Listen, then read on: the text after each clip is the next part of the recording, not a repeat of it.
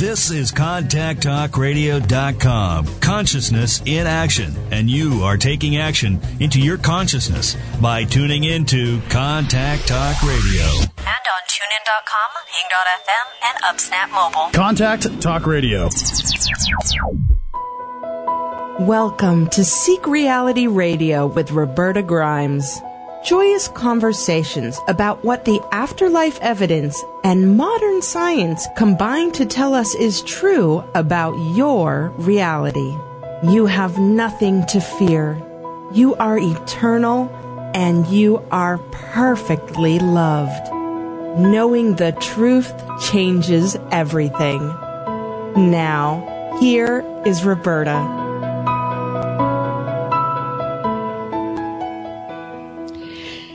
As we're learning now, there is just one reality, and mainstream science and mainstream religions can help us get closer to understanding our one reality, but neither of them covers the whole picture, and together they leave us with a lot of gaps. The one reality in which we live encompasses not just this material universe, big as it may seem to us, but also the very many much greater levels of reality where our dead loved ones reside, and Perhaps it's not surprising our best witnesses as to what is actually going on in our one reality are the dead themselves. My dear friend Anne Puryear was our guest in August when she talked about the suicide of her extraordinary son Stephen and all the ways in which she and Stephen are still in touch so many years later, and he continues to guide her work. Today, Anne is joined by her husband, Herb. We're going to learn a little about what prompted Herb, too, to devote his life to furthering our understanding of the greater reality. And then we're going to talk about what he and Anne are learning now. Welcome, Anne and Herb Puryear. Thank you, Roberta. Hi, Roberta. Good morning. Hi, I'm so, I'm so delighted to have you here. Herb, please tell us a little about how you came to this place in your life where you really devote yourself to studying these things we all need to know. What brought you here? Well, it, it started very early for me, Roberta.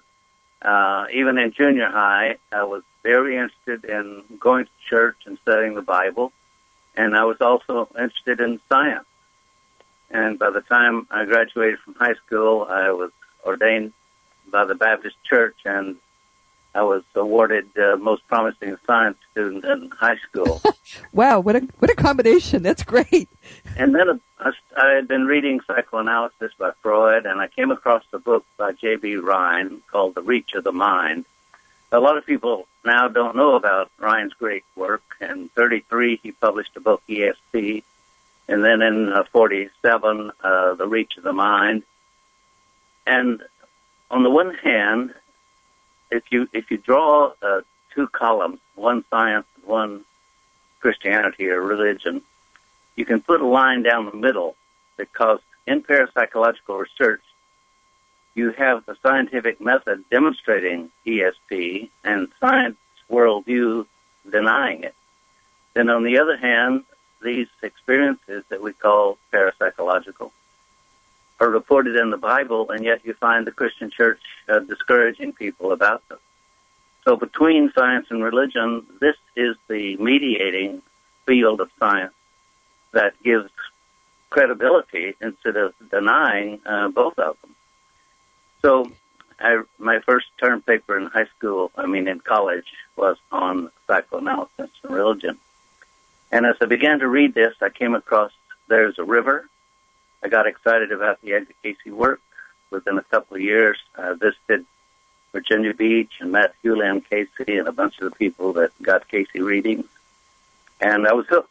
And I've, uh, last night I went on my computer reading some Cayce readings from my CD that has all the readings on it.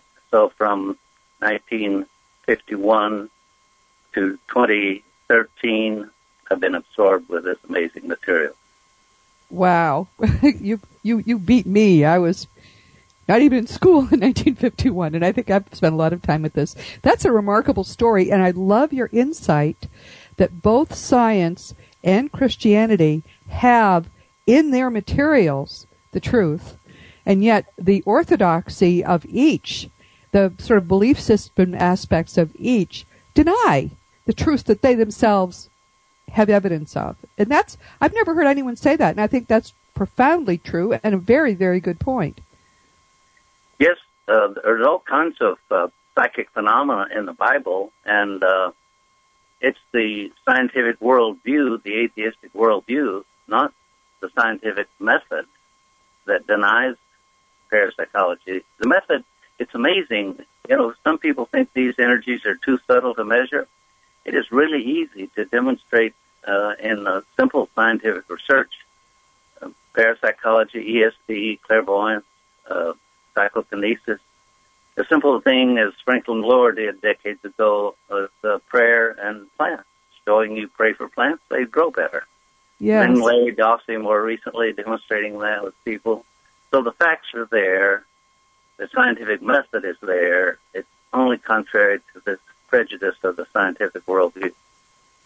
I, should add that next week our guest will be Gary Schwartz, who is um, a a PhD scientist who's doing this work at the University of Virginia. I don't know of any other scientist who's made his whole career doing this work there, but he's proven using the scientific method um, that we are being guided by our guides. He's proven that God is real. He's proven that mediums do communicate with the dead. He's proven all this stuff using the scientific methods. You're absolutely right, Herb. It's not that hard to do. Um, I, I think one of the problems scientists have is that that atheism is what's called the fundamental dogma. Talk about stupid. If you're trying to understand the truth, you don't have dogmas. You open your mind, but but it is of, of mainstream science. The fundamental dogma is atheism. So therefore, um, every scientist who tries to do this with that in mind is going to fail, because the key to being able to work with these energies is not to have your own mind get in the way, and it's impossible to convince scientists I've discovered, or people scientifically minded, that their own minds can sabotage their work, but that's what happens. How Well, fascinating. Go ahead. Um, this may sound a little extreme, but to say uh, scientific atheist is a contradiction of terms because the scientific is the seeker and thinking there's more yet to learn, and yet by being an atheist, he closes the door. That's So right. no- Exactly. Well, I'll tell you a cute little story about Gary Schwartz. He and Suzanne Giesemann uh, spoke Logos, our center here in Scottsdale. And while they were speaking, I took pictures of them because I'm working with uh, photographing orbs. Herb and I do that most nights and uh, are looking to see what that tells us about um, reality and, and uh, life after death, a lot of things. And so when it was over, I said to Gary uh, something about the orbs. And he said, well, I don't know. And I said, well, I tell you what, when you get home, take your camera and just point it to the sky. I'll tell you how to set the camera and just see what you get. And he said, I have a camera with me. So we went outside and I pointed my camera and I got a bunch of orbs on it. He said, well, okay. He was kind of open but not open. He pointed his camera and a bunch of orbs appeared on the uh, uh, uh, screen. So he said, I'm going to have to look into this. And so yes. I understood that when he went back to the university, he applied for a grant to study orbs. So I haven't heard any more about that since he was here, but I'm interested in talking to him about it. Roberta, I want to tell you a little about my good karma. After 30 years of of studying the Cayce material intensively, I spent the next 30 years with Anne, who is an amazing psychic herself, conducting at least 7,000 readings that she gave, very much in the style and spirit of the Cayce reading. And so uh, I've had a couple of really good karmic opportunities, or either I had a whole lot to learn about this field.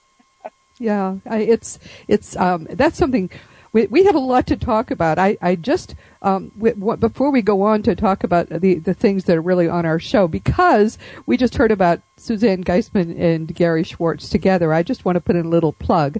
Um, they're going to be appearing uh, and speaking as headliners at the Academy for Spirituality and Consciousness Studies 35th, I think it is, or 36th annual conference in Scottsdale next summer, July 10th to 13th. Um, and that's something not to be missed. Um, the the website is ascsi.org. Uh, anyone who is remotely interested in communication needs to be there because the topic is going to be um, new developments in communication, and there are so many new developments. Um, th- those two are certainly very much into it, but both Anne and Herb will be there as well, and a lot of people are going to be there presenting in uh, talking about communicating with the dead in ways that I think many people are not even aware are possible. So, sorry, had to give that little plug. No, um, I'm glad you said that because you have been right there behind all the planning and getting that done, and uh, the whole team getting the speakers together. And we've put out the flyers already that it's coming, and everybody's excited about it. So you have done a spectacular job getting this going. Bless you. It's it's very dear to my heart, and I'm excited about the people who are coming. Um, we're we're just uh, we are going to have so much fun. I think that's the best part of it all. I mean, it isn't just this isn't just about work, but profoundly those of us interested in this um, field know the truth that life is eternal, our minds are eternal, and that turns all the work we do into play, doesn't it? It makes it all just fun. No fears, just joy. Exactly. And uh, your book, The Fun of Dying, which is just a perfect title, I love that. Really, it just shines a whole different light on everything. And we have, I don't know how many of your books we've sold, but everybody loves your book. So I was going to mention something Herb didn't say that he wrote his master's thesis and his doctoral dissertation on dreams and had a dream lab at the University of North Carolina where he did dream research, which of course in your dreams you very often have contact with loved ones who died. And I've had numerous ones with my son Stephen who has died and we've had with our parents that have died. And um, so dream research and the altered states of consciousness from that are really uh, amazing to work with. And he has this dream lab, and they did all kinds of experiments, like putting different uh, telepathic thoughts into dreams, and the dreamer would re- remember that, but also the experiences they had. So this is, um, I think you have a manuscript almost finished on dreams, don't you? I do have a, a rough draft uh, on uh, my work over these years with dreams. Fascinating topic, um, and um, tremendously important Cayce, Edgar Cayce gave uh, at least a thousand readings related to dream interpretation. Very rich, hmm. insightful, uh, spiritually based material. I, I, think dreams are another of the many areas where um, once scientists grasp the fundamental fact of what reality is, which is why I call this show Seek Reality. I mean, that seems to me to be basic. How can we understand anything if we don't understand what the reality is that underlies it all? But once they get that, they're going to understand how much richness there is in things like dreams that we think of as fluff. That's not fluff. That's the core of our eternal spiritual life being made available to us while we're in these temporary bodies. Um, so I think it's wonderful that you're you're doing that that uh, book, and when it comes out, I for sure want you to come back and talk with us about just about that topic because it certainly would fill an hour and more. It surely will. That's great.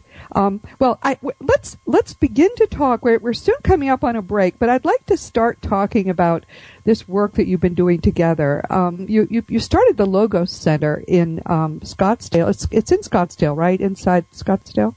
Right. Yeah. Um, what, what prompted that? When did you do it? How did you get started with that? Well, Anne and I got together in um, the summer of '82, and um, I moved out here, and we began a study group. And uh, by Christmas time, we had uh, 38 or 40 meeting regularly in our home, and we need knew we needed to organize this work. So in uh, May of 83, we incorporated the Logos Center in the state of Arizona. So we have these uh, 30, uh, 31 years of um, having our organization going. And it was built primarily around uh, and psychic work and my background in the Cayce readings. And we, we gave workshops. We traveled around the country and gave readings and we gave lectures and workshops. And then it developed from there. So we're in a in full 30, uh, 31 years of working officially as a, the Logos Center. And so one one of the things that uh, you and I talked about, Roberta, is the threshold room that we have, which is a copper lined 10 by 10 uh, foot room where we do research into um, life after death and have been doing that for, golly, 10, 15 years, I guess. We've had uh, research projects there with 25 people in them that spend two hours a week for eight weeks in the room and um, making a contact with a loved one who's died. It's a little bit like Raymond Moody's Psychomanteum that he wrote about in Reunions, but we have Herb designed it. We have added a lot of things to it. We have a the walls are lined in copper, the floor, the ceiling. Um, we have a copper pyramid in it. We have amethyst grid in it, and hemi-sync music from Robert Monroe's uh, work with altered states of consciousness. And people come in for individual sessions or to come in to meditate, and they have had outstanding experiences with loved ones who died. We uh, have some preparation they need to do before they come in so that if they have an experience where a loved one appears to them or speaks to them out loud, they won't be frightened, but will know how to handle that and to work with it. So it's been that's been a a project that's really dear to both of our hearts. Back in the fifties. That's something I, I mean, we're, we're going to need to take a break, but that I, I didn't want to interrupt that, Ian, because that was just an amazing uh, set of statements that uh, everyone's jaw now is on the floor. So we're going to go back and and uh, talk about what that room is, why it works, and how it works, uh, and then what, what we've we've gotten from it. Um, but first, um, uh, let me just say, my name is Roberta Grimes. You're listening to Seek Reality on the Contact Talk Radio Network, and the core fact of your life is that you are an eternal being. You never began, and you never will end. And really knowing that changes everything. We'll be right back.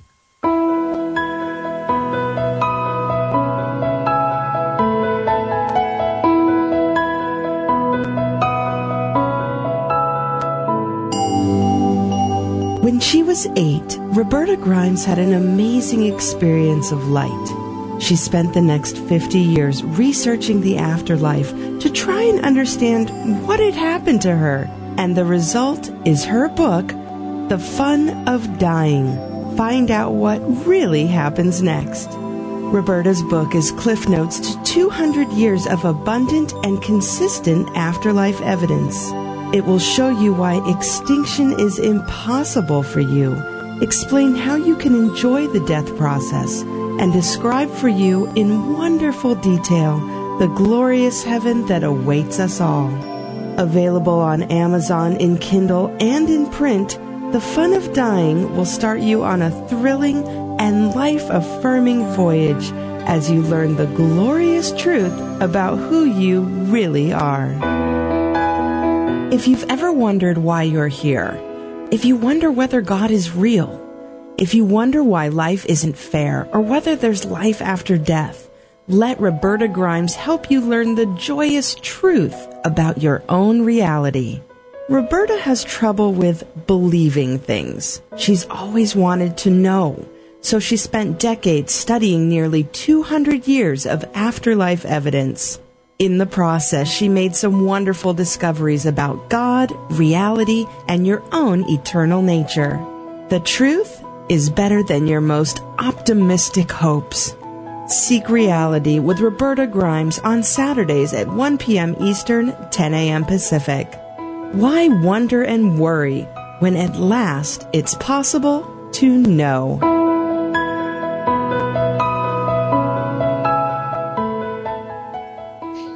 Welcome back to Seek Reality with Roberta Grimes on the Contact Talk Radio Network. And today we're talking with the wonderful Herb and Anne Puryear about the greater reality in which we live, and they're boggling our minds.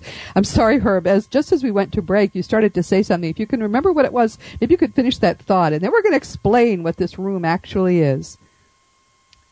Well, that was my thought. Um, back in the 50s, there was a psychic named Peter Hurkos he fell off of a roof. He was a painter, and when he woke up, he was psychic, and he was amazing. And there was in New England a research project called the Round Table, and they put Peter Hurkos in a Faraday cage, and uh, his hitting was amazing. A colleague of mine, uh, very active in parapsychological research, Charlie Tart, said that a number of times Hurkos in the Faraday cage would hit 25 out of 25 cards. Wow. And uh, chance would be five, and if you got as many as 10, that would be very significant. But to get 25 out of 25 is just truly amazing. and it seemed that the Faraday cage enhanced Hurkos's uh, amazing ability even further. So, Let, us what let's is stop, the? Uh, Herb, let, us stop and tell people what a Faraday cage is because a lot of people don't know. What is a Faraday well- cage? Well, the the idea is to screen out um, waves um, that are uh, um, that um, are unfavorable to uh, attunement. So um, all kinds of radio waves and nowadays cell phone waves and so on. So the So, so physical screening- energies get screened out by the by the, the metal that lines the Faraday cage, so that uh, they're not going to interfere with these with the non-physical energies in the cage. Is that what happens?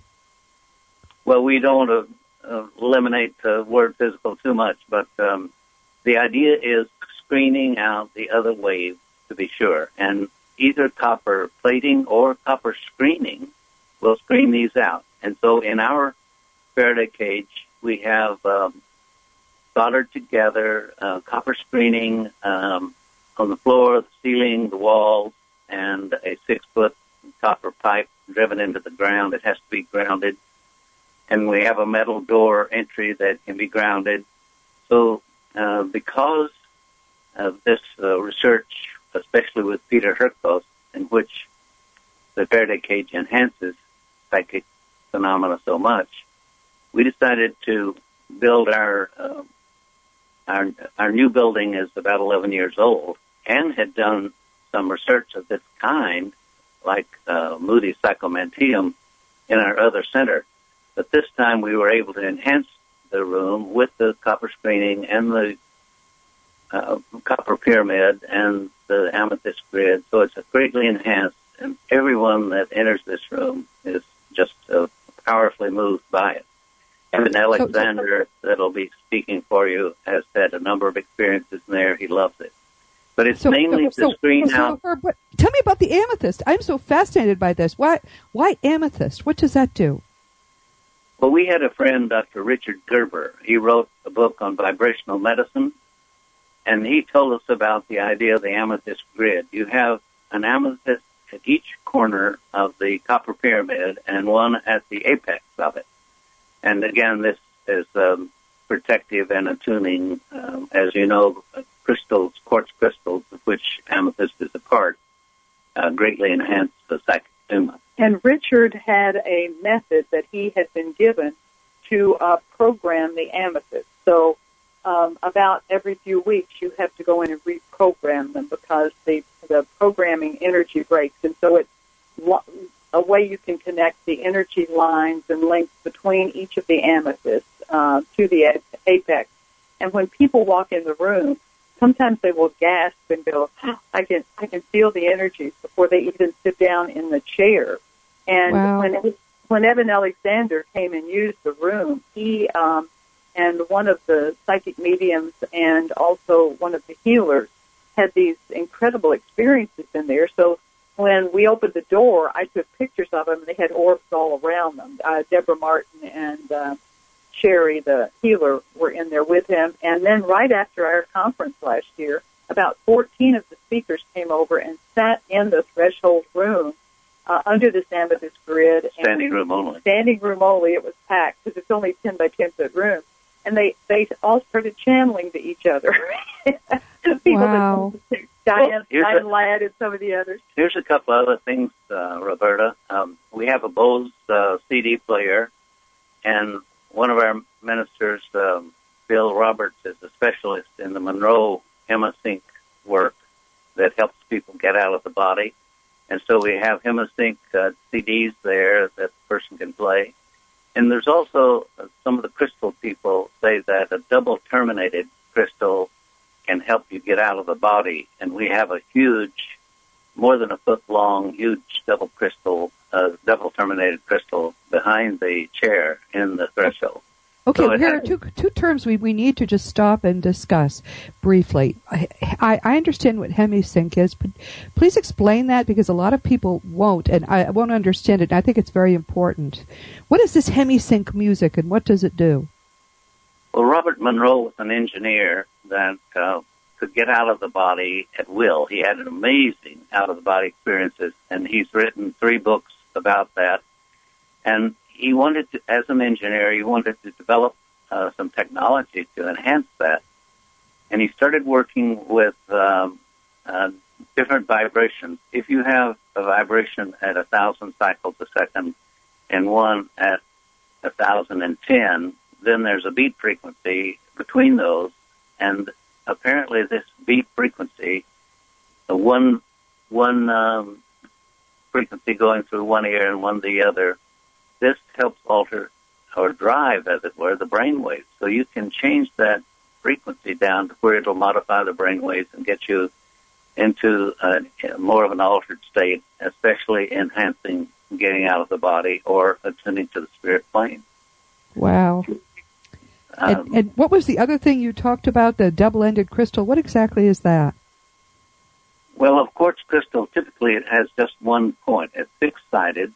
Uh, we think it can be programmed. They're amazing. Everyone has a TV set or a watch has a quartz crystal in it because they help in coherence of vibration. And the co- more coherent vibration is part of the magic of the quartz crystal. Now, double terminated means there's a uh, polished natural point on either end. Okay. And the literature on this says this kind of crystal helps you get out of the body. So we had a person bring us back one from Brazil. Like I said, it's huge. It's over a foot long and probably weighs 10 or 10 pounds or so. And it sits behind the person who's in the meditation chair.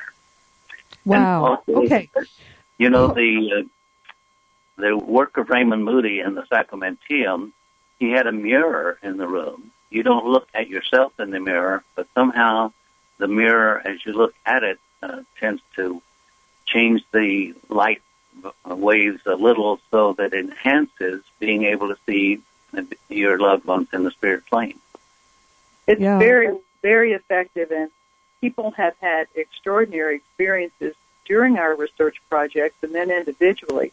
A woman whose young son committed suicide in front of her um, oh. had not had any contact with him, not very much contact, and she sat in the room for about an hour and he he came into the room in spirit form, but she could physically feel his touch.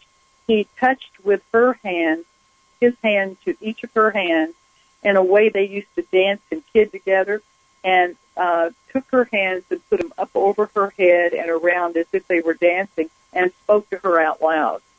Uh, that wow. was one such thing, and others have had their loved ones' faces appear not dead, but moving as if alive in this mirror. Um, as you're sitting in a chair, leaning back, and you can see these reflections in the mirror. People saw that. They saw pets that had died. Um, they also experienced uh, past lives, a number of them. And when the results were uh, tabulated, 72% of believers and non-believers in these programs uh, had an experience either seeing, feeling, or hearing a loved one who died. That's an incredibly high percentage. It is. That's a psychomanteum, is what you're talking about there, right? It, well, ours is different. See, it's all of that and more. It's all of that and more. Raymond didn't have a paper-lined uh, Faraday cage, and he didn't use the hemisync music. And he so what we did is we took all this good work that he did, and we added four or five things to it that we knew would enhance and it, I think that's why we've been having such extraordinary experiences. And we are writing a book called The Threshold Room. Great. Great.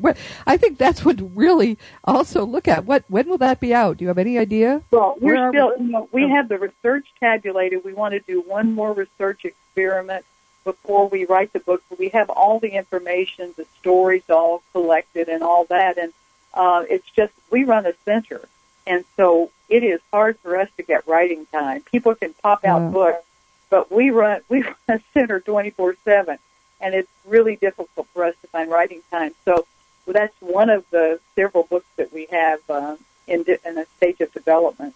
Well, Roberta, here's a curiosity. Um, in the tabernacle design in the Old Testament, yes. you go into the, there's the outer court, then the holy place, and then the holy of holies. and no sunlight is ever to enter the Holy of Holies. And so we have designed the, our uh, threshold room. The only entry to it is through our sanctuary. So we have that holy place of the sanctuary and then the Holy of Holies that you can enter into from the sanctuary. So there's a lot of um, biblical symbolism that we enjoy working with along with the science. Oh, sure. Because it is all one thing. I mean, we we this there's one reality and one way to approach it, and to try to approach it from other directions, you miss the totality. So I think that's that's a wonderful insight. But why no sunlight? Do you know? Do you know? Does you have any insight as to why? Oh, in this particular um, um, uh, Faraday cage, you know, Faraday cages are always enclosed completely you could do something out in the sunlight and of course do some experiments out there. We just haven't had time to put together something like that, but we certainly, with what we have done based upon uh, research from the 70s and before that even, uh, we have, the reason we call it the threshold room is the threshold is the space between two rooms. And so this room is the space between dimensions, between right. the earth and the spiritual realm. And so you could certainly do some things outside. We we did six months of sun gazing and doing some experiments. So you certainly could do that. But this is contained and it works well. People come from all over the world to use it. Um, we have photographs, boards, and all kinds. We have some slides of amazing energies in there, and we had someone from uh, a brain research group come in and test the room and they said they couldn't even identify what it was. They had never seen energies like that. So we know it's a sacred place. We know people come in and here, here's the main thing. They come in, they have an experience with a loved one who died. It then gives them more confidence to continue on their own working uh, to communicate with their loved one because they've had this experience. They've seen yes. them, they've, them, they've heard them. So it's a catalyst yes to enabling people to communicate more fully. And yeah, th- th- that's very important, Anne. I, I, I agree with you that that's essential because so many people are afraid to try because of what if it doesn't work. But you're basically bombarding them with a success, which then gives them the courage to seek other ways on their own to commun- continue to communicate. That's wonderful. Exactly, exactly that. And uh, we ha- I'm a, a founding member of Helping Parents Heal, which was started by Elizabeth Boisson. We have a thousand members now in 15 groups uh, countrywide, and this is an organization for grieving parents to let them uh, come and work through their grief. But this is something different than Compassionate Friends. This gives people a forum to discuss their afterlife experiences with their loved one who died, their child. Where in some organizations they they're not encouraged to do this. In this organization, we ask them to share their story.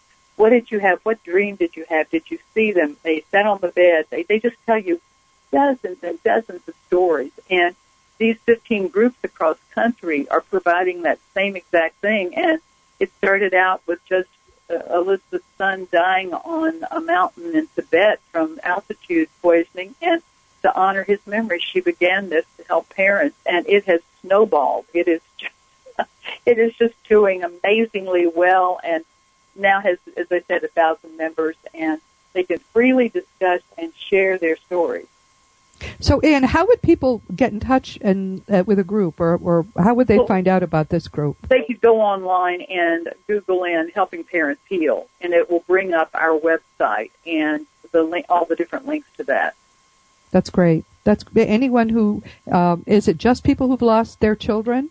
Just children. This particular group, now compassionate friends, it's uh, siblings and all that kind of thing. This is mainly. Oh, we have some grandparents, but this is mainly for people who have lost their children. That's so. There are a lot of resources available for people who uh, are bereaved. Um, and need to know that their loved ones have survived. And uh, it sounds like that the Puryears are a fount of that kind of information.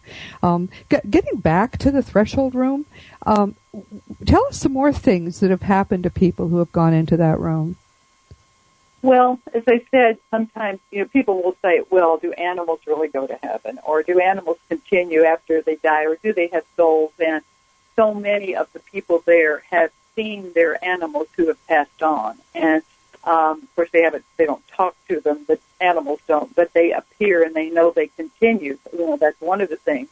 The other is it so greatly enhances um, intuition and meditation that very often people that come in, say, to communicate with a, a husband who died, will also have come into the room an aunt, an uncle, someone they weren't even trying to connect with.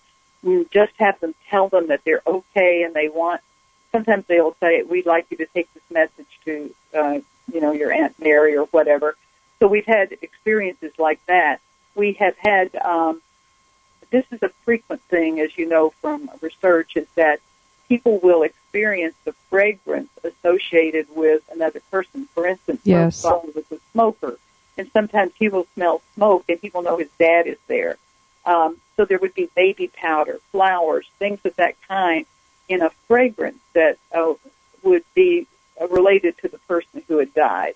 So that you know there was that, and then for a lot of people, even if they didn't contact their loved ones, which most many of them do, but even if they didn't, they got a feeling of peace and the knowing that life continues, even if they didn't have, say, a, some spectacular experience with someone who died.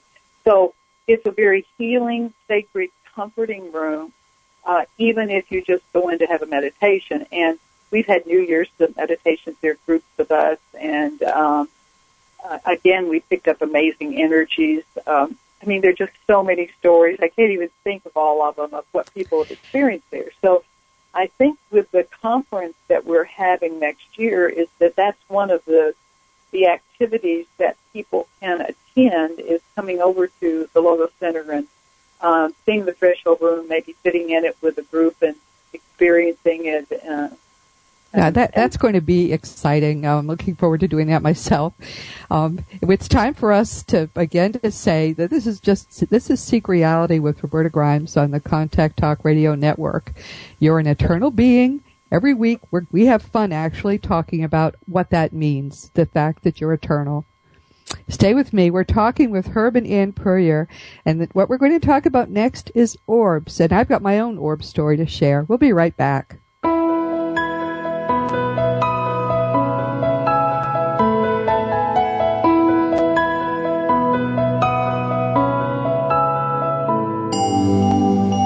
When she was eight, Roberta Grimes had an amazing experience of light.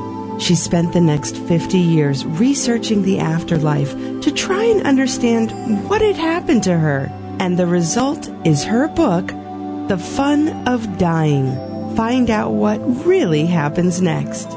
Roberta's book is Cliff Notes to 200 years of abundant and consistent afterlife evidence.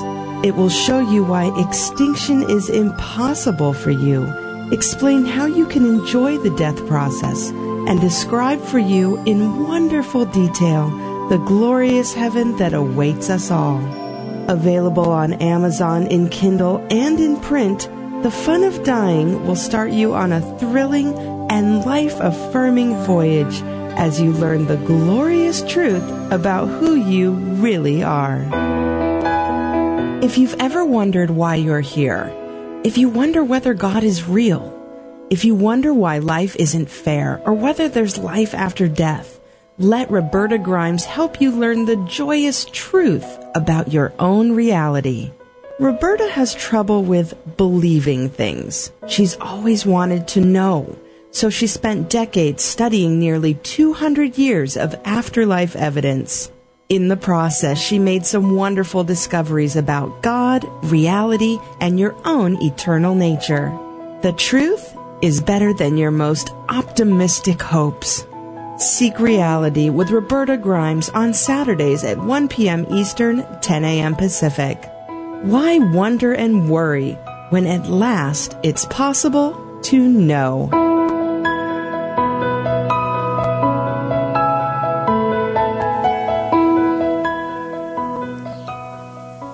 Welcome back to Seek Reality with Roberta Grimes on the Contact Talk Radio Network. We're talking with Herb and Anne Puryear, who are a fount of information about the greater reality, which is what we study each week. And I'm having a lot of fun. I think they are as well. Uh, and I hope we hope you are who are listening. Now I'd like to talk about a couple of things. One of which is orbs. Um, I, I spoke at the conference that the Puryears put on um, a year ago, and uh, I had never heard of orbs. I sort of had heard of orbs, but I thought they were dust mites um, and didn't think anything very much about them. Uh, but when uh, when I was there, I actually had my own experience with an orb, and ever since then, I've come to understand that orbs are real. So tell us, tell us about orbs. Well, where do we start? Let me tell people first of all about the orbs around you when you were speaking at our conference. Um, um, what was her name that took the orb pictures? Um, the orb whisperer, wasn't she, or was there someone else? Virginia Virginia Hummel. She took pictures of orbs. She asked would it be okay during the conference, so she goes in and you're speaking, and this huge orb. Right, there were several of them at different times. These huge orbs around you, these great big orbs, and it was really amazing to look at those. But she took them around the different speakers, and when John Holland or some big speaker would bring through someone from the other side, an orb would appear by the family of the person who was speaking from the other side. So it was kind of fun. So orbs are not dust mites. They are not raindrops. Uh, we photograph them almost every night. And here's what they are doing with us. They will move in a geometric pattern to show us that they're there and they hear us. So we go out and we invite them in. They they appear. We mainly do them in our yard and also uh, in our Logos center, but we do them all over the world. We just did a, led a trip to Italy, um, a tour to Italy, and we got them all over Italy with all the sites and everything. And they have a consciousness. And Herb and I talk to them, and we will call them in. He'll call them around him. I'll photograph him, and they will be all around him when they weren't there in the in the picture before. So they have a consciousness. Um, they there is speculation that they some of them are loved ones who have died coming in this form. Being some say they've been brought to us in that form. Others say they are the form. There hasn't been really good research done with it, but when you look at my orb shots and here is a geometric pattern perfect form. There's no way you can explain that away with dust. no, no, it's not dust. Well, I'll tell you what convinced me. Um, there's a there's a picture. I think it's still on the Orb Whisperer website of of um, when I was speaking. Right beside my head is an orb that's bigger than my head. It's huge. Uh, and right. an orb, just so people know, is sort of looks like a circle, a perfect circle of light um, of, a, of various shades. Uh, and this orb was right beside my head, and it has a little mouth right beside my ear. And I remember when that picture was taken. For some reason, I was floundering a little in speaking, and all of a sudden it clicked. And that was when the orb was basically telling me what to say. It was astonishing, Anne. I never, I, have never had an experience like that, but I'm absolutely convinced that that was one of my guides saying, you know, relax, Roberta. Here's how here's how you get going. And after that, I had no trouble. But there was a mouth. It's supposed to be round. This thing had a mouth. It was quite amazing. I'll be out photographing in the backyard by myself with the dogs when I take them out for their little nightly thing. Uh, and then Herb will come out, and I'll say, call them in because there's something about when he's out there, they just all gather around. So he calls them in, and they'll be there, and they'll be where his hands are held out and around his shoulders and his head. And it's just, it's, we both have fun, don't we, of photographing. Fascinating. It really is.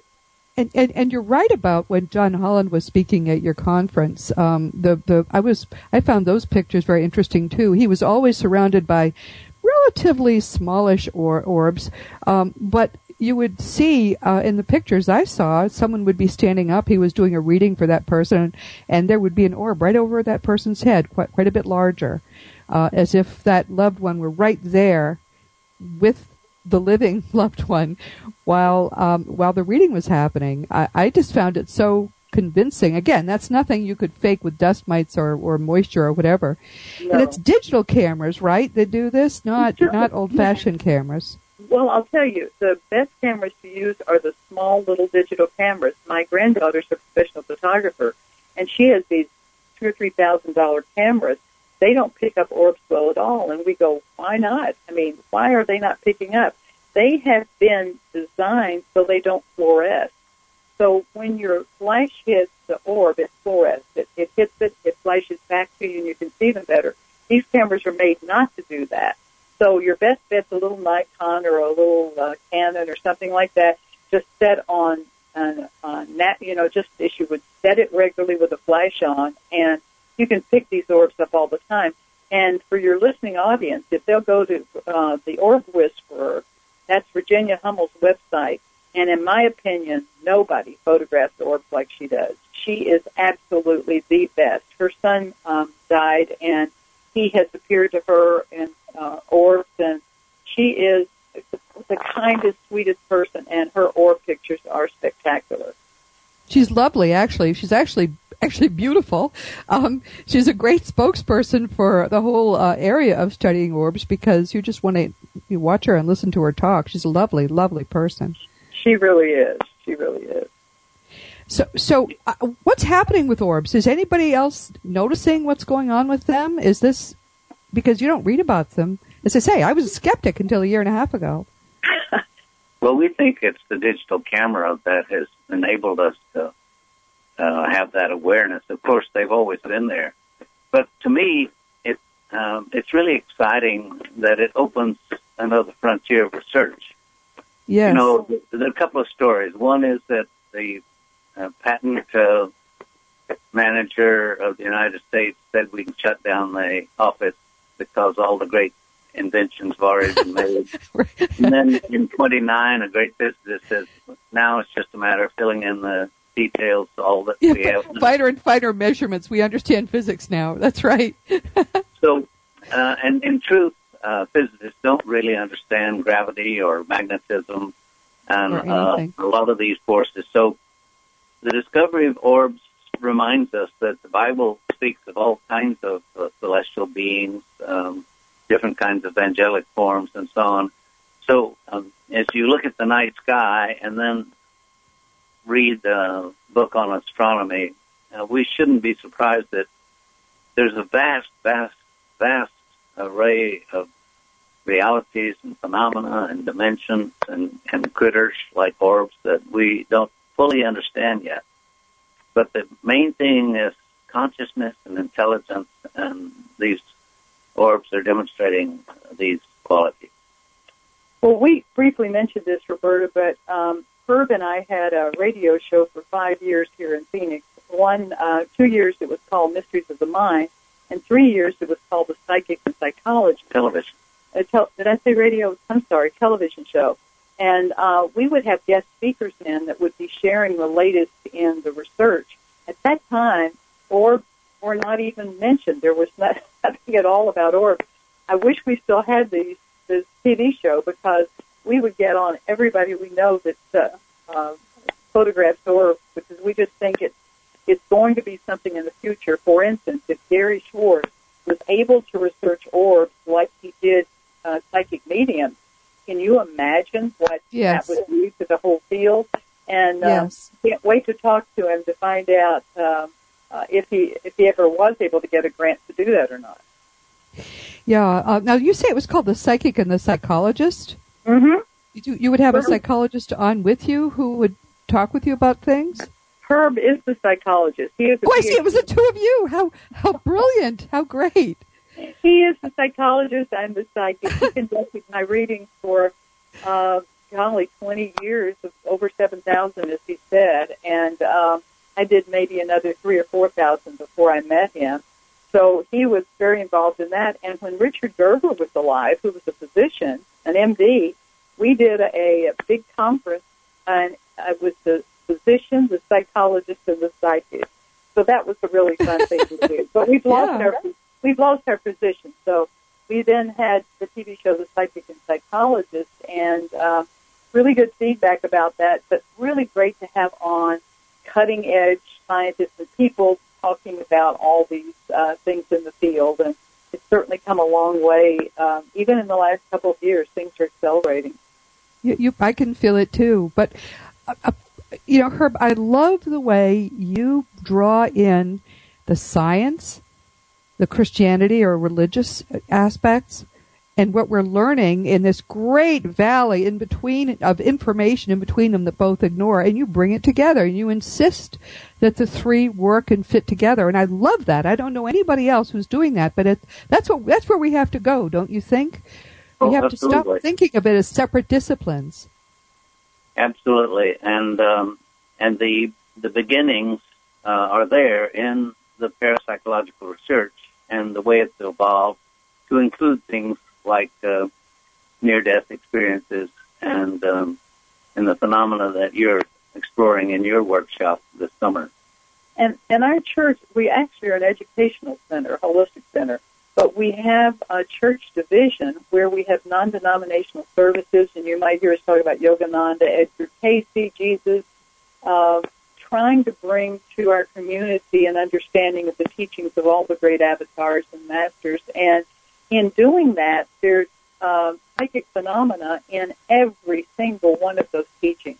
There's just uh, uh, It's all the same. to, You're right. To lose, to lose the not Christian is not exactly right, but to lose the spiritual aspect by saying, you know, I don't want to be involved with a church that has this dogma, but to say rather, let's look at some of the spiritual teachings, some of the religious teachings, and see what we can find uh, in that. Because in um, the Jewish tradition, there Herb is a great student of the Kabbalah, and there are all kinds of psychic things in that, and uh, You know, in each of the great religions, there is a mystical branch. As Anne said, with the Jewish religion, there there are the uh, study of the Kabbalah, Kabbalah. In Islam, the Sufi mystics, uh, even in um, say uh, Tibet, they are Tibetan Buddhists, and then there are the more mystical ones. And um, it's some people say, oh, all the religions going in the same direction. Not Yes, so they much are. but the religious mystics are Yes. really they're all saying exactly the same thing. The thing Yeah. you emphasize so much, the oneness of all force. There is only God. And uh, that's- what every uh, religion has a mystic that's uh, teaching this oneness. And see, we, we have led tours. We've had 16 world tours to these places, so we can study the Tibetan teachings. We've been to Israel three or four times, Egypt three or four times, and uh, Greece and all that to Peru, Peru to, to study these teachings there. And that's been a great um, a great help to our community as well as us personally. Um, it, we're we're coming to the end of our time. I wish we had a whole other hour because we have so much more I would like to talk about. But we'll do this again. Um, I I just want to say I'm Roberta Grimes. My book is The Fun of Dying. Find out what really happens next. It's available on Amazon on Kindle and print, and also on Barnes and Noble as an ebook. My guests have been Herb and Anne Puryear. Um, there they had the Logos Center, L-O-G-O-S Center. Um, they've written numerous books, which are important, uh, and they're writing apparently another 20 more. Hopefully, we get them all done. Um, all on topics related to the greater reality. Their name is spelled P-U-R-Y-E-A-R.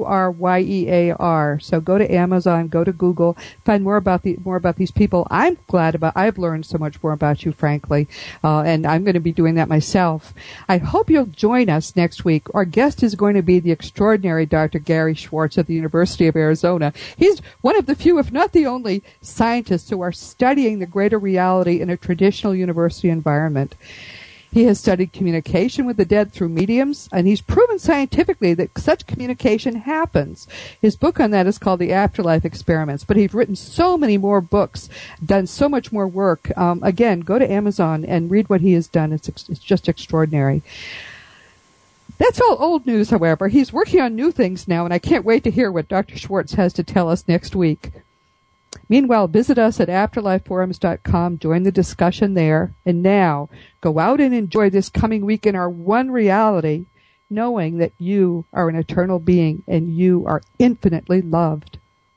You've been listening to Seek Reality with Roberta Grimes. Joyous conversations about your eternal life. To learn more, tune in every Saturday at 10 a.m. Pacific, 1 p.m. Eastern. For lively and positive discussions, visit www.afterlifeforums.com. To contact Roberta, email her at roberta at seekreality.com. Wishing you a productive week empowered by the truth of who you really are.